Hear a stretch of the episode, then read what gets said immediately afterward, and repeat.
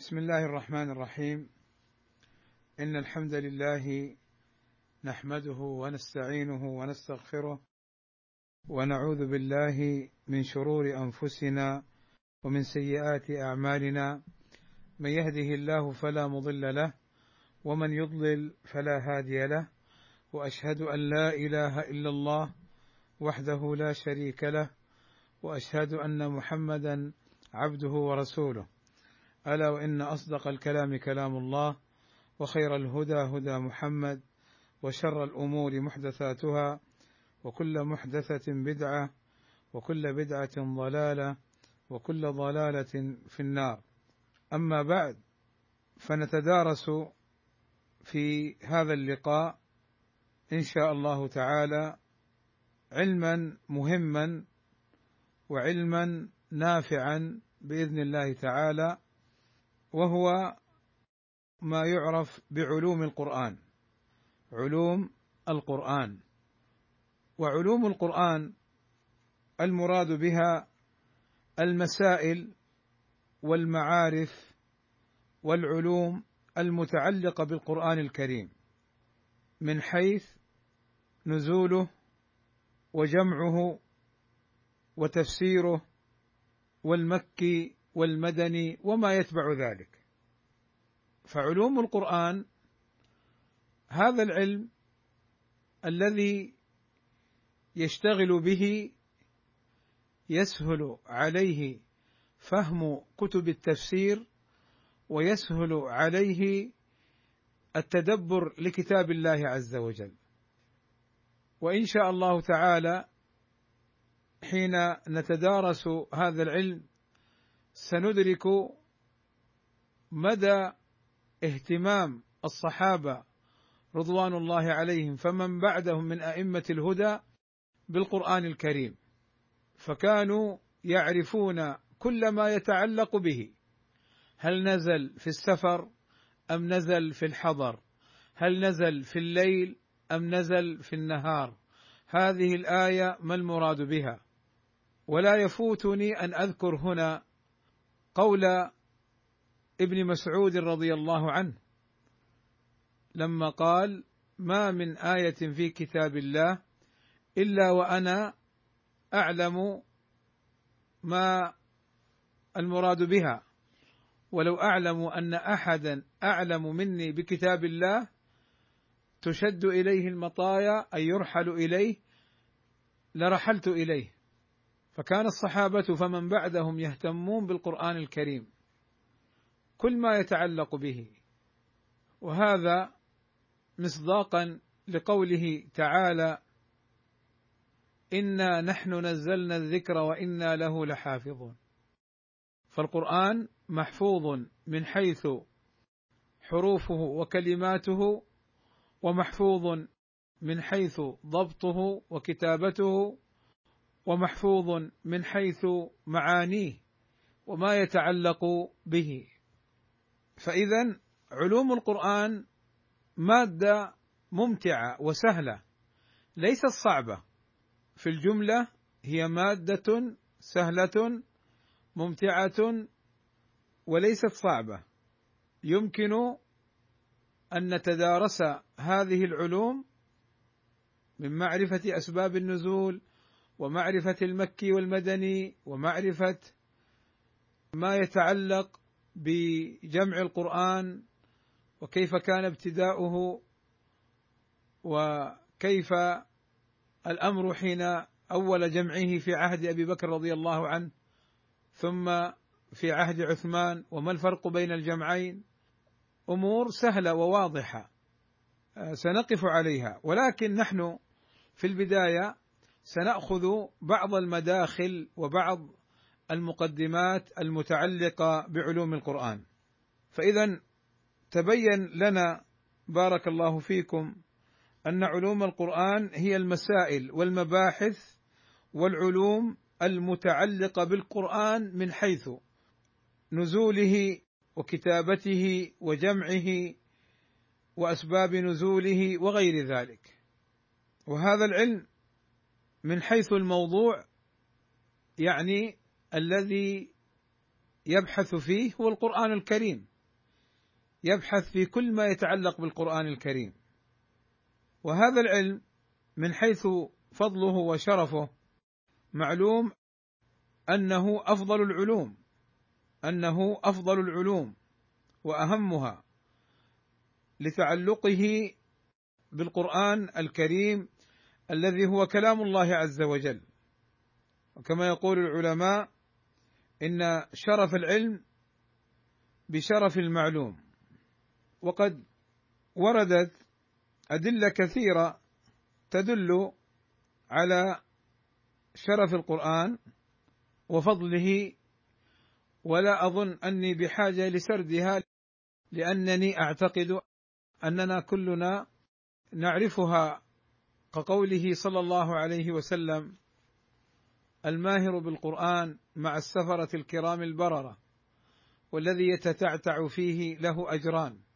وقوله صلى الله عليه وسلم من قرأ حرفا من كتاب الله فله حسنة والحسنة بعشر أمثالها. لا أقول ألف لام ميم حرف ولكن ألف حرف ولام حرف وميم حرف. وكقوله تعالى بل هو قرآن كريم. في كتاب مكنون. وثمرة وفائدة تعلم هذا العلم أعني علوم القرآن أنه بمعرفته يحصل الفهم والعلم بمعاني القرآن الكريم وبمعرفته يحصل الفهم أيضا لتفسير المفسرين. كذلك من ثمرة تعلم هذا العلم ما فيه من الأجر والثواب من الله عز وجل مع ما يدخر لصاحبه من حفظ في الدنيا والآخرة. وأيضا معرفة كيف كان النبي صلى الله عليه وسلم ينزل عليه الوحي ومعرفة كيف كان الصحابة يتلقون القرآن ومعرفة ما بذله الصحابة فمن بعدهم لحفظ هذا الكتاب العظيم. ولا شك أن المسلم الذي يعرف العلوم المتعلقة بالقرآن الكريم تتفتح مداركه ويسهل عليه العلم لأن العلم كما قال الزهري أو بعض السلف العلم أودية وشعاب. فاسلك واديا واديا. أي خذه شيئا فشيئا. ولا تأخذ العلم جملة فيذهب عنك جملة. وهذا العلم علم علوم القرآن يسمى بعلوم القرآن ويسمى أيضا بعلم الأصول ويسمى أيضا قد يطلق البعض عليه بأنه أصول التفسير من باب إطلاق الجزء وإرادة الكل. والمؤلفات فيه كثيرة جدا. المؤلفات في علوم القرآن كثيرة جدا. في القديم والحديث. يعني هناك مؤلفات قديمة وهناك مؤلفات أيضا إلى هذا العصر. هناك رسائل جامعية في الماجستير والدكتوراه وأبحاث علمية ومؤلفات للعلماء حول علوم القرآن. فمن المؤلفات في علوم القرآن في القديم مما هو مطبوع كتاب فنون الأفنان في عجائب علوم القرآن لابن الجوزي وهو مطبوع في مجلد. كذلك من الكتب المؤلفة في علوم القرآن كتاب المرشد الوجيز إلى علوم تتعلق بالكتاب العزيز لأبي شامة المقدسي. كذلك جاء الزركشي فألف كتابه البرهان في علوم القرآن كتاب المقدس الوجيز مطبوع في مجلد وكتاب الزركشي مطبوع في أربعة مجلدات البرهان في علوم القرآن. كذلك ابن تيمية رحمه الله تعالى مقدمته في أصول التفسير تعتبر من جملة الكتب المؤلفة في علوم القرآن. والسيوطي له عدة كتب في علوم القرآن من أشهرها الإتقان في علوم القرآن. ذكر فيه انواعا كثيرة متعلقة بعلوم القرآن وهو مطبوع في أربع مجلدات وطبعة مجمع الملك فهد أظن في تسع مجلدات. وهناك كتاب لابن عقيلة طبع قريبا في أكثر من عشر مجلدات بعنوان الزيادة والإحسان في علوم القرآن. ومن أجمعها فيما قالوا كتاب السيوطي على أن هذه الكتب بعضها قد اشتملت على تأويلات وعلى بعض الأمور التي ينبغي أن يحذر منها المبتدئ وطالب العلم حتى لا يقع في تلك التأويلات. ولذلك كتاب السيوطي الإتقان في علوم القرآن قام أخي الشيخ محمد بازمول حفظه الله تعالى قام بعمل كتابه المعروف تهذيب وترتيب الإتقان في علوم القرآن. ماذا عمل في هذا الكتاب؟ عمل أمرين. الأول هذب. ومعنى هذب أي أنه حذف بعض المسائل وبعض الكلام الذي أورده السيوطي مما لا تعلق له بعلوم القرآن إلا من بعيد أو يغني عنه غيره أو كان الكلام طويلا فاختصره فهذبه. ورتبه. ما معنى رتبه؟ يعني السيوطي رحمه الله في الإتقان كان يذكر أنواع علوم القرآن غير مرتبة. فمثلا كان يذكر على سبيل المثال يذكر القراءات ثم المكي والمدني ثم ثم مثلا أسباب النزول ثم الحضر والسفر ثم يذكر مثلا ما يتعلق بإعجاز القرآن ثم يذكر آه، الليل والنهار. فكان أخي محمد جمع الأنواع المتقاربة يعني المكي والمدني السفري والحضري الليل والنهار. ما نزل على فراش النبي صلى الله عليه وسلم. هذه كلها متقاربة لأنها من حيث النزول. كذلك أسباب النزول وهكذا. فرتب بحيث القارئ يعني يتدرج في فهم هذه الأنواع. ولذلك كتابه آه، بالإضافة إلى هذين العملين كما نبه هو في المقدمة يعني رد وعلق على المسائل العقدية التي أخطأ فيها السيوطي أو نقلها عن بعض أهل العلم وكانت على خلاف مذهب السلف الصالح فعلق عليها بما يناسب المقام.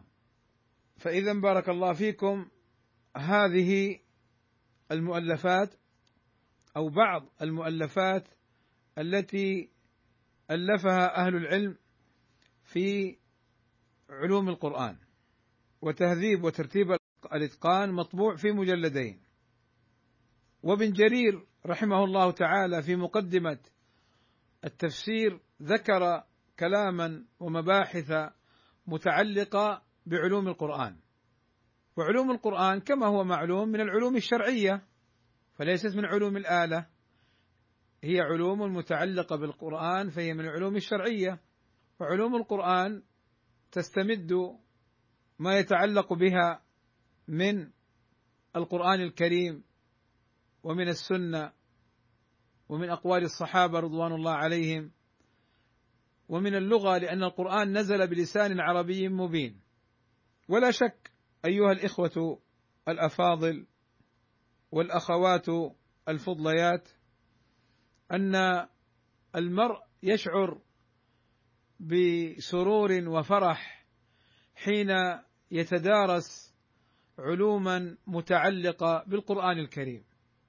لا إشكالية فيها لا صعوبة فيها بإذن الله تعالى بل هي علوم ومعارف تنير القلب وتدخل السرور وتزيد الإيمان وتؤصل المسلم في العلم الشرعي بحيث يجتنب طرق أهل البدع وطرق أهل الفساد.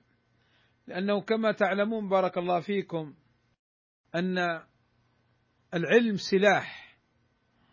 العلم سلاح لطالب العلم وللمسلم عموما لطالب العلم خصوصا وللمسلم عموما. بهذا العلم بعد فضل الله وأمره يستطيع المسلم أن يتحصن من الفتن ومن ما يضره في دينه إذا علم وعمل وأخلص مع الإخلاص لله عز وجل والاتباع لسنة النبي صلى الله عليه وسلم. لأنه حقيقة لابد أن نعلم بارك الله فيكم أنه ليس المراد من العلم أن الواحد منا يتبجح والتبجح معناه التفاخر التبجح في اللغة معناه التفاخر بالشيء فليس المطلوب منا أن الواحد فينا يتفاخر ويتبجح بكثرة معارفه ومؤلفاته وبكثرة قراءاته وبكثرة كذا لا. إنما المقصود بالعلم أن يكون العبد يسير على بصيرة ونور وهداية من الله عز وجل على الصراط المستقيم. نحن دائما نقول اهدنا الصراط المستقيم. دائما نقول اهدنا الصراط المستقيم. ونسأل الله الهداية والهداية هداية البيان والإرشاد ثم هداية التوفيق والاستجابة ثم هداية الثبات واللزوم. لأن بعض الناس يتخبط يتخبط لا يعلم يتكلم في دين الله بغير علم.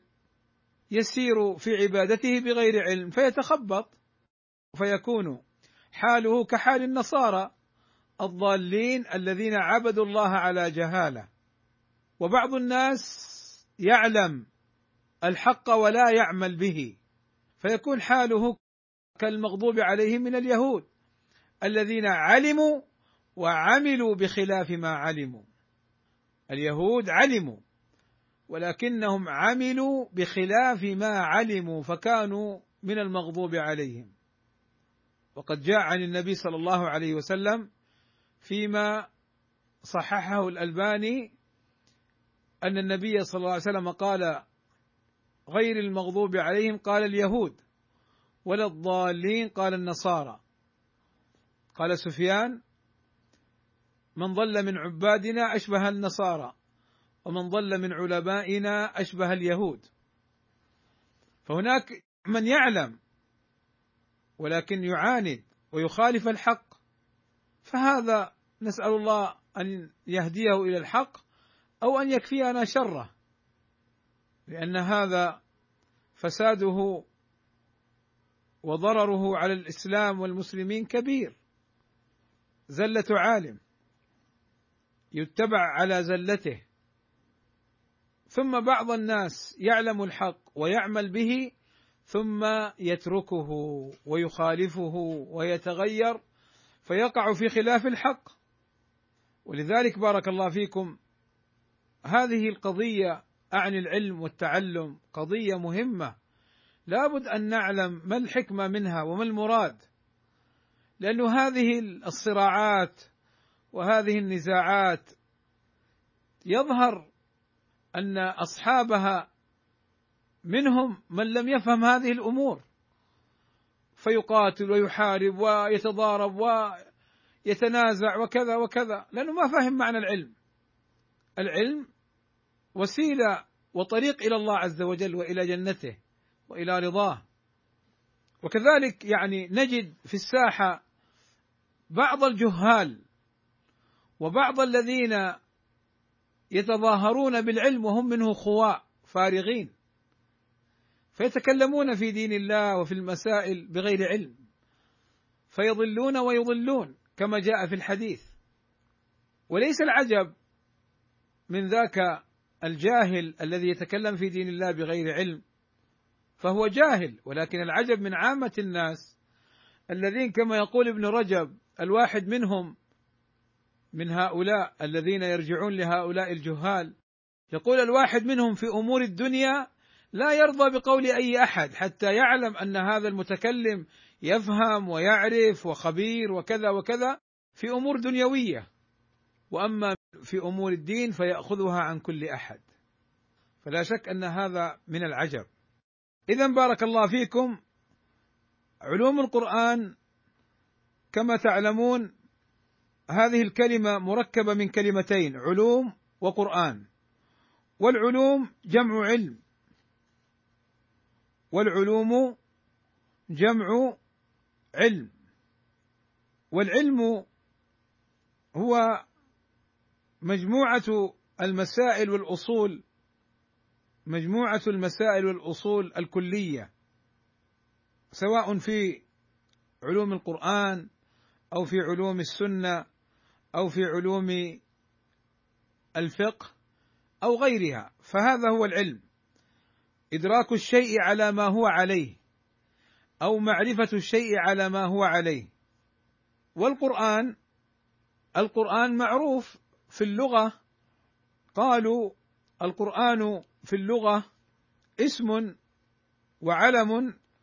القرآن الذي هو الكتاب الذي أنزل على نبينا محمد صلى الله عليه وسلم اسم وعلم عليه. وفي اللغة قيل إن القرآن هكذا اسم لم يؤخذ من كلمة أخرى فلم يؤخذ من كلمة قرأت قراءة وقرآنا. وإنما القرآن اسم لم يسبق أن يستعمل مثل التوراة والإنجيل والقرآن. وقيل القرآن اسم مأخوذ من كلمة قرأت بمعنى الجمع والضم. والقرآن قد ذكره الله عز وجل في قوله إنا علينا جمعه وقرآنه. فإذا قرأناه فاتبع قرآنه. الشافعي رحمه الله تعالى فيما نقل عنه يرى أن اسم القرآن مثل التوراة والإنجيل لم يؤخذ من كلمة أخرى. أما القرآن في الشرع ما هو ما هو تعريف القرآن؟ عرفه العلماء بقولهم كلام الله تعالى المنزل بواسطة جبريل على نبينا محمد صلى الله عليه وسلم المتعبد بتلاوته المعجز بأقصر صوره وآياته. المبدوء بالفاتحة والمختوم بالناس. فقولهم كلام الله خرج به كلام البشر. فالله عز وجل تكلم بالقرآن على الحقيقة. قال الله عز وجل وإن أحد من المشركين استجارك فأجره حتى يسمع كلام الله. وقال الله عز وجل وكلم الله موسى تكليما. وكلم الله موسى تكليما. فالله تكلم بالقرآن حقيقة. سمعه منه جبريل. ثم نزل به على النبي صلى الله عليه وسلم. والمنزل على محمد صلى الله عليه وسلم يعني غير التوراة والإنجيل لأن التوراة أنزلت على موسى والإنجيل أنزل على عيسى وغير ذلك. فالقرآن مختص بالنبي صلى الله عليه وسلم. وجبريل هو الذي نزل وهو الروح الأمين. أمين الوحي. نزل به الروح الأمين جبريل عليه الصلاة والسلام. المتعبد بتلاوته. ومعناه أنه يقرأ به في الصلاة. أنه يقرأ به في الصلاة. وليس معنى المتعبد بتلاوته أنه يؤجر بقراءته لأنه هذا معلوم من أمر آخر. ولكن مرادهم بقولهم المتعبد بتلاوته أي الذي يقرأ به في الصلاة. فرقا بينه وبين الحديث القدسي. فلا يقرأ في الصلاة بالحديث القدسي. المعجز بأقصر آياته وسوره. فالله تحدى الإنس والجن أن يأتوا بمثل هذا القرآن أو ببعض آياته وسوره فما استطاعوا إلا كلام هذيان مثل ما فعل مسيلمة الكذاب. يا وبر يا وبر لك أذنان وشعر. كلام تضحك منه الثكلى. أما القرآن فهو معجز ولذلك من عجائب هذا القرآن أن العجمي لو سمعه لتأثر بسماعه وهو لا يفهم كلماته لأنه استشعر أن هذا الكلام ليس من كلام البشر بل هناك من آمن لما سمع شيئا من القرآن. المبدوء بالفاتحة والمختوم بالناس الذي وقع الإجماع على أنه قرآن مما جمعه أبو بكر رضي الله عنه في زمنه وعثمان رضي الله عنه في زمنه وأجمعت الأمة على أن هذا هو القرآن وأن ما سواه وأن ما سواه يكون من القراءات الشاذة. مما ينسب أو مما ينقل عن بعض الصحابة أنه قرأ بكذا بخلاف ما جمع فيكون من القراءات الشاذة. لأن الله يقول ما ننسخ من آية أو ننسها نأتي بخير منها أو مثلها. فاذا القرآن كلام الله خلافا لأهل البدع والأهواء. الله يقول في كتابه وإن أحد من المشركين استجارك فأجره حتى يسمع كلام الله. وهذا صريح في الدلالة على أن القرآن كلام الله عز وجل. اذا بارك الله فيكم. وقفنا على جملة من الأمور المتعلقة بعلوم القرآن أو كمدخل لعلوم القرآن. وسوف نأخذ إن شاء الله في اللقاءات القادمة ما يتعلق بأسماء القرآن وصفاته وما يتعلق بجمع القرآن وهكذا نتدرج إن شاء الله تعالى ببعض المداخل ثم نأخذ من كتاب تهذيب وترتيب الإتقان منتقى للدروس التي إن شاء الله سنتدارسها فيما بيننا. وصلى الله وسلم على نبينا محمد وعلى صحبه وآله أجمعين والحمد لله رب العالمين.